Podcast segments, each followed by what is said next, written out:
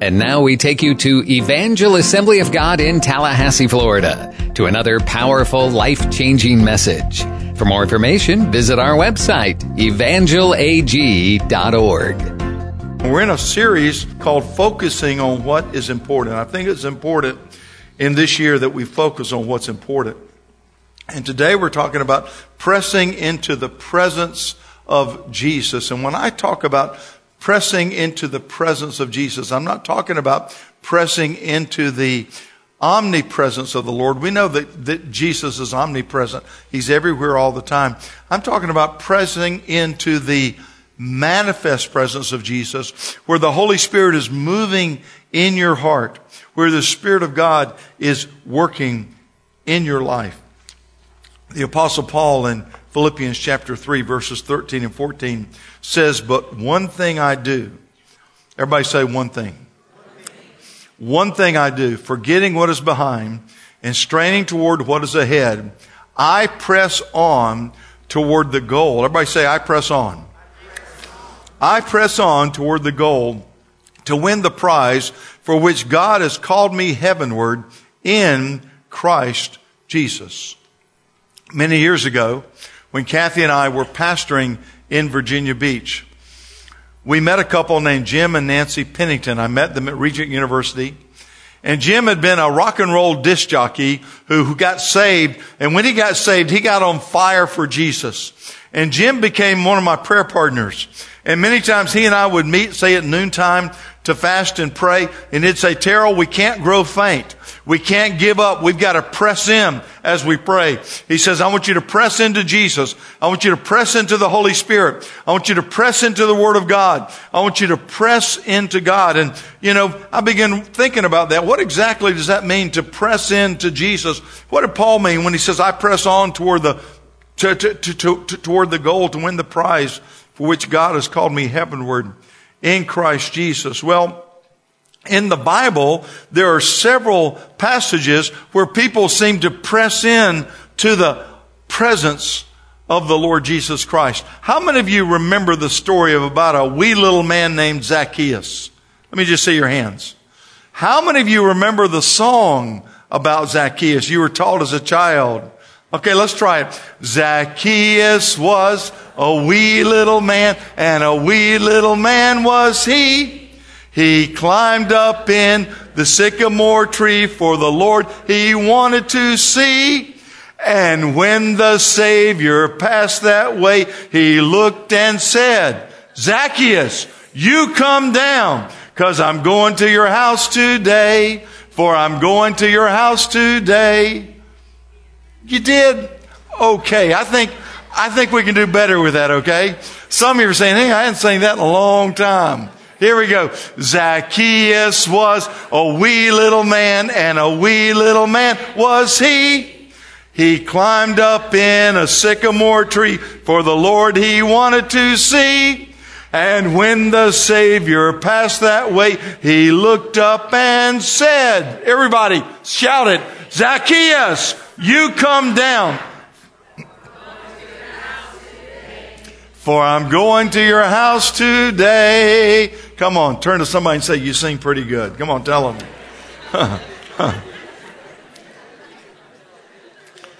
Luke chapter 19, verse 2. Luke 19, verse 2 says, Now behold, there was a man named Zacchaeus who was a chief tax collector, and he was rich. And he sought to see who Jesus was, but could not because of the crowd, for he was of a short stature. So he ran ahead and climbed up into a sycamore tree to see him, for he was going to pass that way. I want you to know, first of all, that Zacchaeus is a wealthy tax collector who wanted to see Jesus, but he was too short to see over the crowd.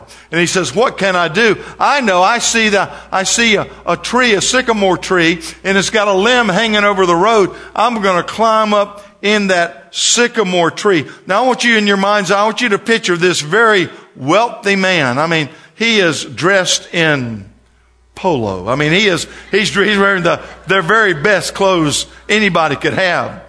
And here's this man climbing up this sycamore tree. and he's climbing out over a branch and you look up and you say, Hey, Zach, what you doing up the tree, man? And he just ignores you. Zach wanted to see the Lord Jesus. Look at verse 5.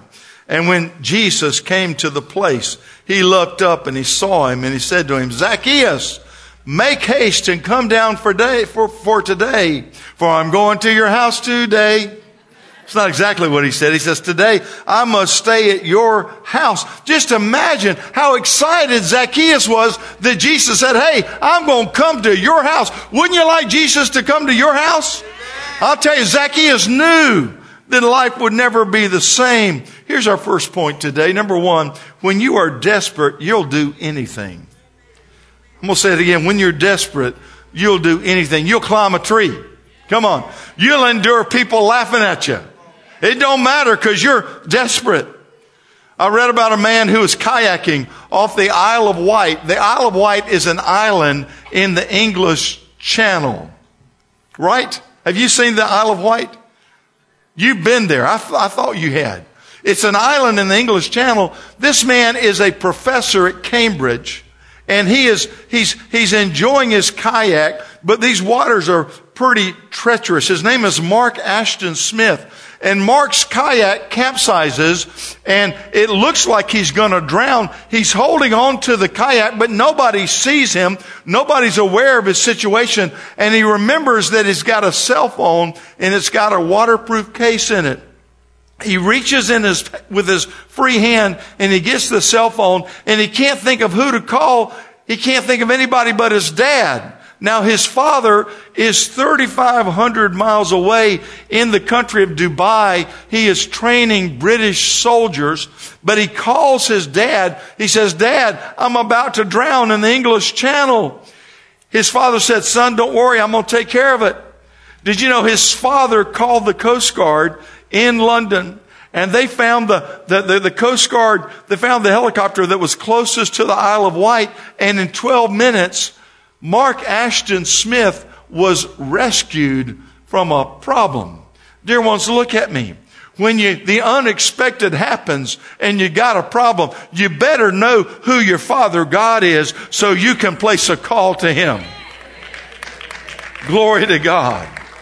Hallelujah.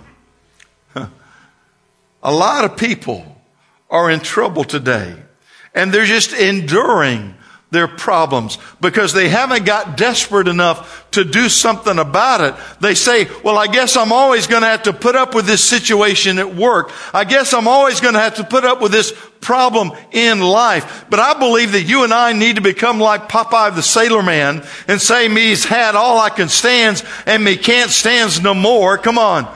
Some of, some of you had thought of Popeye in a long time. I know you've been thinking about olive oil, but, but you haven't been thinking about Popeye. I want you to say this with me. I've had all me can stands and me can't stands no more. Come on, try it again. I've had all me can stands and I can't stands no more. See, Jeremiah 33 verse 3 says, call upon me and I'll answer you and I'll show you great and mighty things that you know not. He says, call upon me. He didn't say mumble to me. And yet I'm afraid there are a lot of Christians that their prayer life is a prayer life of mumbling. Our Father which art in heaven, hallowed be thy name, thy kingdom come, thy will be done on earth as it is in heaven. Give us this day our daily bread, whatever the rest of that is. Blah, blah, blah, just, just, the Bible doesn't say he that mumbles the name of Jesus will be saved. The Bible says whoever calls on the name of the Lord shall be saved. Jeremiah 33, 3, call upon me and I'll answer you and I'll show you great and mighty things that you know not of. I just think it's time that we got off our blessed assurance and we stop putting up with some things. I mean, you just got to declare, say, I may be sick today, but I'm sick and tired of being sick and tired and I'm coming out of this. You got to start proclaiming, hey, life may, may not be so good today, but I'm sick and tired of things being this way, and I'm going to come out of this thing. You got to arise and start proclaiming victory over your own life.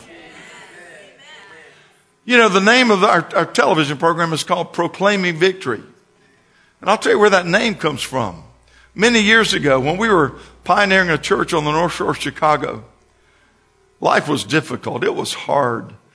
And I was complaining to God one day. I was laying prostrate, praying. But, uh, but, but let's be honest. Sometimes most of our praying is nothing but complaining. As if God didn't know what we were going through. As if He didn't know about it. And I was just complaining. Man, I was, I was moaning and I was groaning about this problem and that problem and this situation and that situation and this lack and this need. And I was moaning and groaning. And finally, I just prayed out. How many of you know when you're moaning and groaning, it's a good thing to pray out? Just give out of things to say. I moaned and groaned till I didn't have anything else to say. And I'm laying on the, on the carpet. And in my heart, in my spirit man, I hear the Holy Spirit say to me, Terrell, arise and begin to proclaim victory over those things you're moaning and groaning about. Arise and begin to proclaim victory. You're waiting for God to do something about your situation when God has already done something about your situation.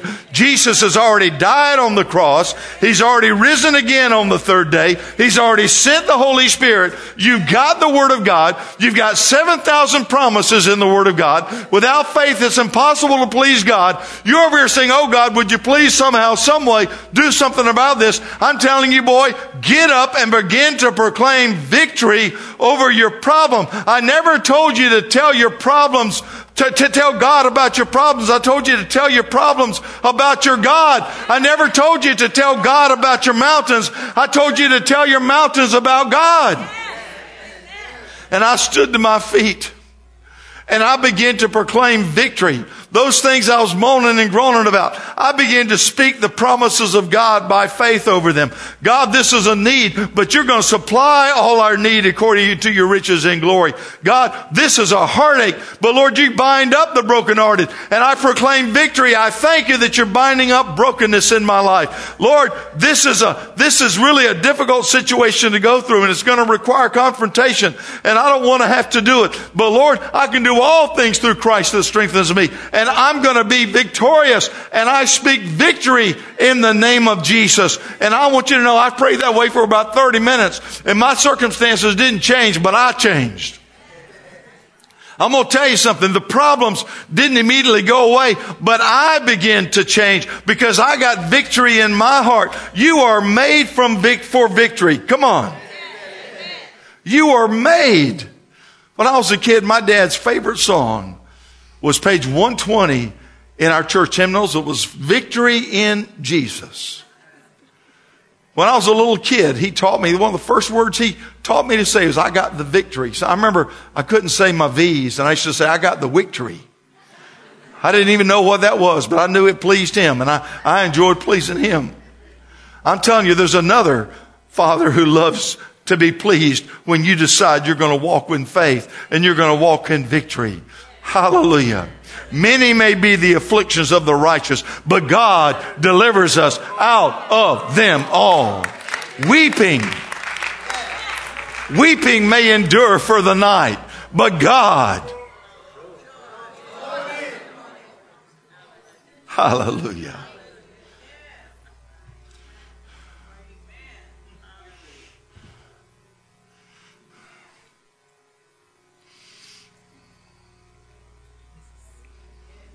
I'm telling you, there's victory to be had for those that'll have it.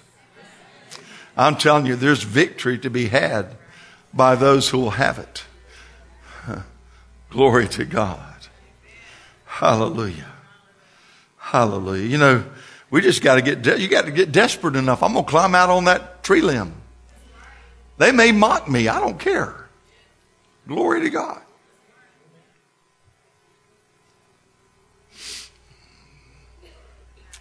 Job 5 verses 19 and 20. I will laugh at the threat of famine. I will laugh at the threat of calamity. Ha ha ha ha ha ha ha.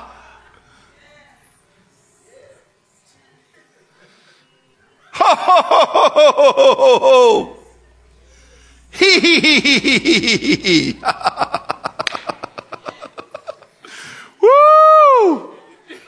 I'll tell you, you can pray your way happy. You can pray your way happy. Some of you, you still watching those old hee haw reruns. Gloom, despair, agony on me. Deep, dark depression, excessive misery. If it weren't for bad luck, I'd have no luck at all. Gloom, despair, agony on me. We need to see glory and honor be unto the King. He is my Savior. He's my everything. He's the one that redeemed me and lifted me out of the pit. Oh, He is a Savior and I will never quit. How's that? Glory to God. Do you know on several occasions, I've gone to, I've been asked to go and pray for people who are suffering from emphysema. How many of you know it's, it's hard when you can't breathe? That's a terrible, terrible thing. I've been asked to go pray for people, and I prayed for a lot of people over the years, and I've seen God do some miracles. But I, I was thinking about this. There have been two occasions that I've gone to visit people on their own oxygen, and I would get to their home, and as I walked in the room, you know what I'd find them do? I'd find them puffing away on a cigarette. And here they are, and they're in a difficult spot. And they say, Oh, Pastor Terrell, I'm so glad to see you. I want you to pray for me that God would give me a new set of lungs. And I think, well, I will do that and God can give you a new set of lungs and He's faithful, but you got to get desperate enough to at least stop smoking. Folks, I realize the nicotine addiction is hard to deal with. I, I get it, folks. I, I, I'm not, I'm not I'm not saying it's not difficult, but I'm saying at some point in time, you got to get sick and tired of being sick and tired, and you got to say, I, am going to say no to nicotine, and I'm going to say light, yes to life. Glory to God. And if you're struggling with a nicotine addiction this morning, I'd love to pray with you because Jesus can set you free. Glory to God. Mm-mm-mm. Look at Mark chapter 2, verses 1 and 2. It says, A few days later, when Jesus again entered Capernaum, the people heard that he had come home. Everybody say home. Home's a good place, right? They heard he had come home, and, and we can only guess that he had a he owned a home or he rented a home in Capernaum. Verse 2 They gathered in such large numbers that there was no room left, not even outside the door, and he preached the word to them. I want you to see what happens. Jesus has come to his home, to Capernaum. After he started his ministry, he based his ministry out of Capernaum. He's got a, a, a home he's bought or a, or a rented home. It was down in Jerusalem when he said the Son of Man has no place to lay his hand, head. It wasn't in Capernaum when he said that, okay? So he, and, and everybody's excited. Jesus has come. And all the neighbors are saying, Jesus is in that house. That's Jesus' house. He's in there. And people started coming and they filled up the living room and they filled up the den and they filled up the, the kitchen and they filled up the, the, the, the bedrooms and they filled up the bathrooms and they filled up the, the hallways. I mean, it was wall to wall people. And, and Jesus is preaching the word. And then in verse three it says, so some men came bringing to him a paralyzed man carried by four of them. And since they could not get him to Jesus because of the crowd, they made an opening in the roof above Jesus by digging through it and then lowered the mat the man was lying on. How many of you know when you're desperate, you don't take no for an answer? I mean, when you're desperate, these four men have carried this, this, this sick invalid, I don't know how many miles, but they carried him a long way and they find the house is full and they say, you know what? We didn't bring him this far to be turned back now. And they're, they're, they're saying, what do you think we should do? And one of them looks and says, you know what? Let's get up on that roof and let's start taking, taking that roof apart. And then we'll layer, we'll, we'll lower him down through that. And can, can you just imagine these guys get up there on the roof and they start tearing the roof up? Can't you imagine some people start yelling at them, Hey, that's Jesus' house. He's in there teaching. Better stop that. Somebody else says, if you keep tearing up that roof, I'm going to call the cops. They're going to come and they're going to arrest you. You're a vandal. But that didn't stop them. Listen, folks, when you're desperate, you don't let other people stop you. You don't let circumstances stop you. These guys had one thought. We've got to get our friend to Jesus. We've got to get our friend to Jesus. Look at verse 5. It says, When Jesus saw their faith, he said to the paralyzed man, Son, your sins are forgiven you. when Jesus, what, what did he see their faith? Folks, he knew it took faith to tear that roof off. What some people call vandalism, Jesus called faith. Woo, I'll let you chew on that for a minute. When Jesus saw their faith, he said to the paralyzed man, son, your sins are forgiven. And, you know, then that, that, him, him saying, son, your sins are forgiven, that upset a whole lot of religious people because they said only God alone can forgive sin. What they didn't realize is that the one standing in front of them was the Christ, the Son of the living God. Look at verse 10. Jesus says, I want you to know that the Son of Man has authority on earth to forgive sins. So he said to the man, I tell you, get up, take your mat and go home. He got up, took his mat, walked out in full view of them all. This amazed everyone and they praised God saying, we've never seen anything like this. And that brings us to our second point today. When people get into desperate situations, they sometimes will do amazing things. When you get into a desperate situation, you'll do an amazing thing. You know, back just after Christmas, there was a family and they were in their car and they were driving through the Grand Canyon and they decided to go up on the North Rim. How many of you remember this story? They, they got in a, in a blizzard up there and they got stuck and they didn't know what to do. And so the mother who was 46 years old. Her name was Karen Klein. She was a triathlete and she says, I'm in the best shape. She left her 10 year old son and she left her husband in the car and she said, there's a main road right up here. I can get up to it. But what Karen didn't know is that that main road had been closed for the winter. And Karen Klein walked for almost 45 hours. Almost 45 hours, 26 miles through the snow. In fact, at one point in time, she got ice in her left shoe and she took her shoe off. She had come 22 miles. She had four more miles to go. She took her shoe off and, and she, she got rid of the ice, but then she couldn't get the shoe back on the foot. So here this woman is in a blizzard. You think it's cold here, folks. I mean, it, it, was two degrees this morning in Libertyville, Illinois, where we used to live. Two degrees. And with the wind chill, I'm going to tell you something. That, that woman, she ended up with frost, frostbite.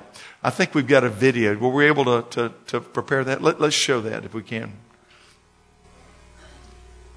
Karen Klein is recovering after a journey that, frankly, many would not have lived through. She told us her incredible story of survival after trekking 26 miles in the frozen wilderness, something rescuers aren't just calling fortunate, they're calling it miraculous. It's just starting to sort of sink in as far as it still feels somewhat surreal. Karen Klein, warm, safe, and lucky to be alive this morning after incredibly surviving a harrowing ordeal. The 47 year old Pennsylvania mom, her husband Eric, and 10 year old son Isaac were in Las Vegas for a holiday getaway. Family vacation, week long, you know, over the holiday. They decided to take a road trip, visit a world wonder. We would go to Bryce Canyon and spend the night and then go to the North Rim. But it was there in the Grand Canyon's harsh North Rim that she says everything went south their cell phone GPS recommending a shortcut. It diverted us on a forest road. That the family realized too late was a wrong turn to a narrow, closed road, eventually getting stuck in the mud. And for an hour, we tried to get the car out. We had no cell service. We could call anybody to help us out.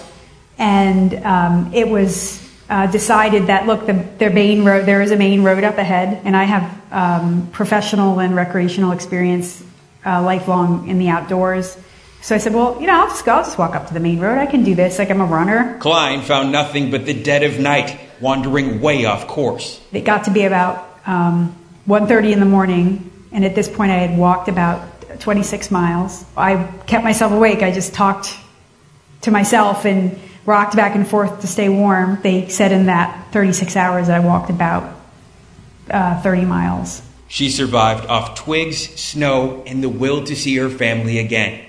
I can't leave my son without a mom. I can't leave my husband without a wife. I'm not letting my parents bury me. Meanwhile, her husband decided to head the other direction, 15 miles, until he got lucky. And then got like one bar of cell service and called the park ranger, called 911, and then they sent the rescue team Um, that was around three o'clock in the afternoon to find me, and then they found me 2.30 in the morning. Klein was found and airlifted to safety, recovering with frostbitten fingers and toes, but smiling. I think Karen's a very brave woman who's doing, who did the most she could to help her family. A dangerous journey turned Christmas miracle. I was determined that, you know, th- this is not, this is not how my life is going to end. And get this, just hours after Karen's rescue, a major winter storm hit the region that officials say would have made it impossible to find her. Doctors are currently working with her in the hospital, hopeful she will make a full recovery. Carson Tamron. All right, Steve, Wow. thanks. So looks Thanks. like they're in the movie. Thanks, guys. It's, it's unbelievable. Thanks, Brandon. Wow. Isn't that amazing? Folks, when you're desperate, when you're desperate, you'll climb out on a limb. When you're desperate, it doesn't matter that people are mocking you and laughing at you. Hear me. When you get desperate, man, you'll tear the roof off a house. When you get desperate, you'll lower your friend down in front of Jesus.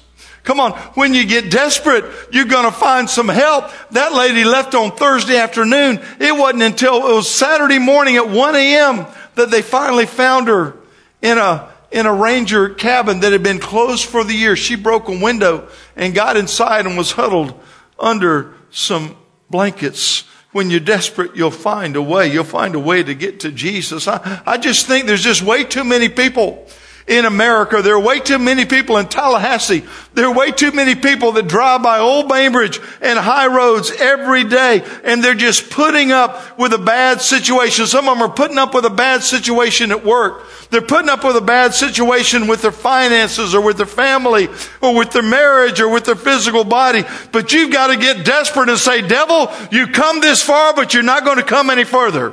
You've got to get desperate and say, devil, you may have come against me one way, but you're going to flee seven ways in the name of Jesus. Here's our third point this morning. Desperate people take authority over the devil. Desperate people take authority. Or you don't call the preacher and say, preacher, I'm having a problem with the devil. Luke 10 verse 19 says, behold, I give you but you got to receive it, you know. If, if, I, if I say to, to, to Brother Zach Barnes, Zach, I got some money for you. Zach's knee is hurting. In fact, let me say this because I meant to say it earlier. Zach, in December, graduated, got his master's degree from Southwestern University in biblical studies. Come on, give him a big hand of applause. Hallelujah. Now I know you're wanting to grab this bill, Zach, but I'm going to ask Lacey to come. Lacey, why don't you come and get this? Because Zach has hurt his knee. He was at the Battle of Wounded Knee, and he got hurt. He had an MRI done on it last night. and We'll get the results sometime this next week. See, it's one thing for me to hold that that, that money up to us, up to her, but but Lacey has to come and accept it. Jesus said, "Behold, I give you authority." To trample upon serpents and scorpions and over all the power of the enemy, and nothing shall by any means harm you. But you got to receive that. I'll tell you, many, many times I prayed, said, Lord, I receive the authority to trample upon serpents and scorpions and over all the power of the enemy, and nothing shall by any means harm me. Folks, you got to receive. Come on, everybody say, I receive that authority. Come on. See, Zacchaeus was so desperate he climbed a tree. The four men were so desperate they ripped a roof off. They lowered their buddy down in the presence of the Lord. The woman with the issue of blood was so desperate, even though she was supposed to be yelling, unclean, unclean, you can't get close to me. She got on her hands and knees and Jesus was in a great crowd of people and she said, if I can touch the hem of his garment, I'm going to be made clean. And she reached out and she touched the hem of his garment and Jesus said, who touched me? Folks, the disciples said, Jesus, there are people all around. What do you mean, who touched me? He says, somebody touched me. Folks, it's not the, the religious touch. It's not the curious touch, but it's the faith-filled touch. He said, I felt virtue leave me. Folks, it takes a faith-filled touch. It is not, again, it's not just a religious touch. It's a faithful touch. The moment I touch the hem of his garment, I'm going to be made whole. Say hallelujah. Look with me at Mark 10 verses 46 through 50. Then they came to Jericho and as Jesus and his disciples together with a large crowd were leaving the city, a blind man, Bartimaeus, which means son of Timaeus, was sitting by the roadside begging. And when he heard that it was Jesus of Nazareth, he began to shout, Jesus, son of David, have mercy on me. And many rebuked him and told him to be quiet. But he shouted all the more, Son of David, have mercy on me. And Jesus stopped and said, Call him. So they called to the blind man, Cheer up, on your feet. He's calling you. Folks, I'm telling you, it's not the religious shout. It's not the curious shout. It's not somebody being emotional just to be emotional, but it's the faith filled shout, Jesus, son of David, have mercy on me. What do you cry out in the midnight hour when nothing seems to be going right? Jesus, son of David, have mercy. Have mercy on me.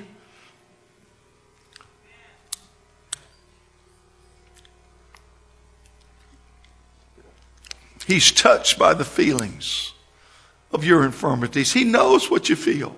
He knows what you're going through. Look at verse 50. This is an important verse. Throwing his cloak aside, he jumped to his feet and came to Jesus. Throwing, everybody say that, throwing his cloak aside. Now, why is that significant? It's because blind people in the first century, they wore cloaks that designated them as a blind person. If you and I are in public today or at the mall and we see a blind person, we might know they're blind because they have a, a white cane or, or maybe they've got a seeing eye dog or maybe they're walking and they've got their arm linked with somebody else's arm and they can't see so good. They might even be wearing sunglasses, but they're walking along with this person. And they might have that, their hand on that person's shoulder. Do you know that years ago, Kathy and I were flying to Los Angeles for a pastor's conference. We left Chicago and we changed planes in Phoenix. We're T- Tammy and Brent from Phoenix. We changed planes in Phoenix. And just before the plane took off in Chicago, there was a ripple and we looked up and guess who's coming? Not sitting in first class, not sitting up away from everybody. I guess there was a last minute change for them. But here comes a man leading none other than Ray Charles down the plane to get a seat and they sat right behind us. And people were talking to Ray and he was nice and talked to people. Well, we got off the plane and I had to go to the restroom before we went and found our connection and I was headed to the men's room and Kathy was talking to me. How many of you know, man, your wife likes to talk to you? You better listen to her. So I stopped to listen to her and about that time, up came this man who was leading Ray Charles and he says, he says, folks, I know I saw you. You're on the flight ahead of me and I need you to help me with something. I got to go to the restroom real bad. Can you stand here with Ray Charles? We said, sure. So he took Ray Charles and put his arm right here in my arm. So here I'm standing in the Phoenix concourse or Phoenix airport. I got Ray Charles and people are walking by saying, Hey, Ray, you got the right one, baby. Uh huh, uh huh and he'd just start singing. He'd go into those Coke jingles, and he, he was he was a delight to be with. People knew Ray Charles couldn't see because he was holding on to somebody else, and he had his sunglasses, and somebody be talking to him, and he wouldn't turn and look him in the face. He might be looking off in another direction. Well, this man. He had on a cloak. That's what designated him as a blind man. But don't you know, verse 50, throwing his cloak aside. Folks, I'm telling you, why did he close, throw his cloak aside? In his desperation, he was saying, my blindness is going to be part of the past, not part of my future. What's been going on in my life is getting ready to change. I've been crying out to Jesus, and Jesus has said, come to me. Verse 51. What do you want me to do for you? Jesus asked him. The blind man said, Rabbi, I want to see. Go, said Jesus. Your faith has healed you. Immediately he received his sight and followed Jesus along the road. Folks, when you press into Jesus, I want you to know you got to leave that old garment behind you. You know, I told you many times that your windshield is bigger than your rearview mirror because where you're going is more important than where you've been. You got to leave that garment of doubt and unbelief behind you. You got to leave that garment of people saying, hey, you're never going to make it. You're never going to amount to anything. Things are never going to work for you. You just got to leave that garment behind you. You got to leave that garment of sickness and disease, that garment of poverty and lack, that garment of depression and oppression, that garment of fear and bondage. You got to leave it behind you because Jesus has great things prepared for you. Can you say hallelujah? Hallelujah. We're going to put Philippians chapter 3, starting at verse 12 on the screen. And Norman and band, come on up here if you will. I want you to read this aloud with me. Loudly use your best voice. This is where we started this morning. Not that I have already obtained all this or have already arrived at my goal, but I press on to take hold of that for which Christ Jesus took hold of me. Brothers and sisters, I do not consider myself yet to taken hold of it. Forgetting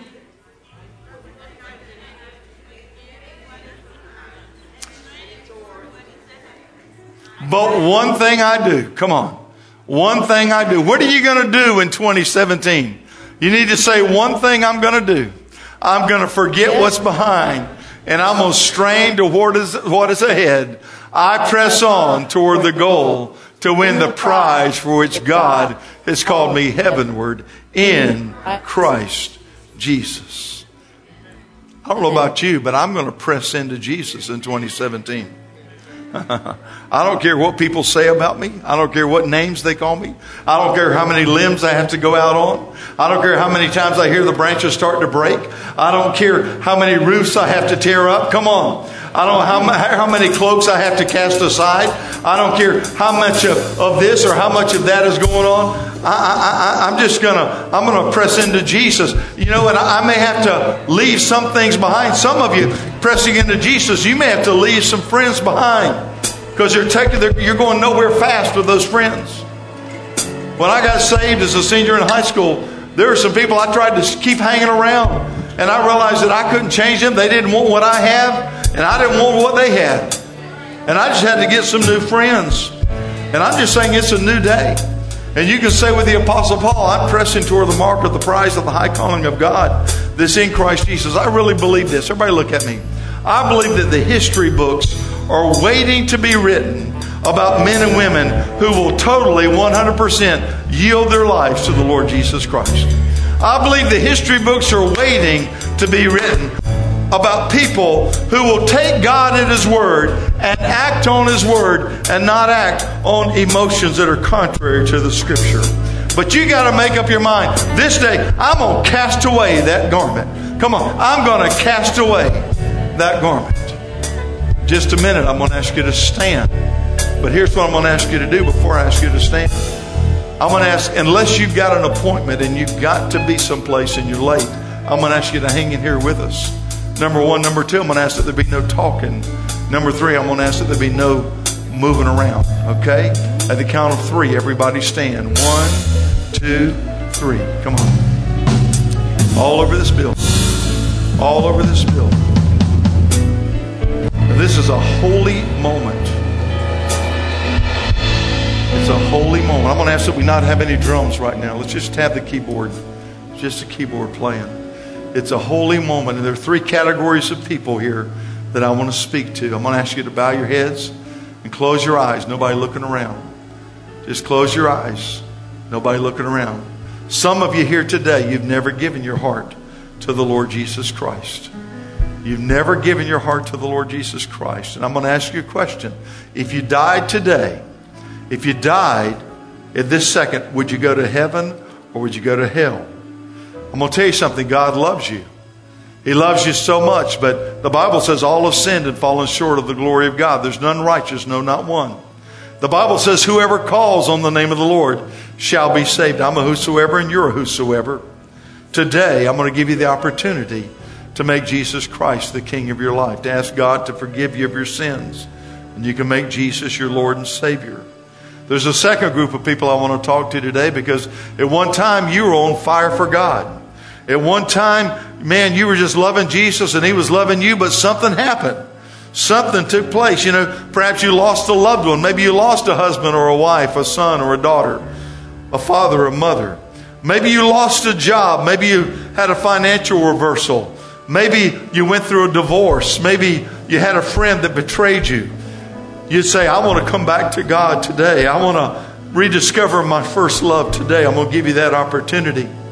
And thirdly, there's some of you here that you love Jesus with all your heart, but you don't have the assurance in your heart that if you died today, that you'd wake up in heaven. You love the Lord, but you just don't have that assurance in your heart that if you died today, you'd wake up in heaven. With every head bowed, every eye closed. If you fit in one of those three descriptions, I want you just to raise your hand and keep it up until I see it. Come on. All over this house. You say, Pastor Terrell, that's me. I need the Lord Jesus Christ today. Thank you. Thank you. Thank you. Thank you. Thank you. Thank you. You can put your hands down. Anybody else? Terrell, that's me today. Thank you. You can put your hands down. Thank you. Is there anybody else? Anybody else all over this house? You say, I need the Lord Jesus Christ today. I want to rediscover my first love. I want to have the assurance in my heart that Jesus Christ is my King and my Lord. Anybody else? I'm looking at the far left hand section right now. Anybody in this section, would you say, Terrell, that's me. I need the Lord. Anybody at all? Anybody at all? Anyone at all? How about in this middle section on the left side? Terrell, I need Jesus. I need the Lord today. Anybody at all? How about in this left middle section? Terrell, I need Jesus today. I need the Lord in my life. Anybody else here in this right hand section? Yes, thank you. You can put your hand down. Thank you. Thank you. Yes, you put your hand down. Thank you. you put your hand down. Anybody else in this uh, center right hand section? Anybody at all in the stillness of this moment? The stillness of this moment. Thank you. You can put your hand down. Thank you. Anybody in this middle right hand section? You say, I need Jesus Christ in my life. I need the Lord in my life. Anybody at all? Thank you. Put your hand down. Anybody else? This is a holy moment. How about in this far right hand section? I need Jesus Christ. Thank you. Put your hand down. Anybody else? I need Jesus Christ in my life. Anybody else? Let the count of three. I'm going to ask you to come forward. Your friends will wait for you. I'm going to ask you to come forward and we're going to pray a prayer together. We've got some things we want to give you at the count of three. One, two, three. That's it. Just say, please excuse me. Please excuse me. I need to make my way down here. This is a serious. We pray right now that God uses this message to plant good eternal seeds deep into your soul. For more information, visit our website, evangelag.org. Evangel's all about making the name of Jesus famous and his church glorious. We love God, love people, and love life. And we're here for you, working to help draw people from impossible situations into a loving and friendly circle of hope where answers are found and acceptance is given. We invite you to join us for any of our services, Sunday mornings at 10:30 and Wednesday evenings at 7. We're located at 2300 Old Bainbridge Road in Tallahassee. We have fantastic programs for kids and youth and small groups to make deeper connections. And we pray that God blesses you richly and abundantly as you continue to seek Him first in all of your life.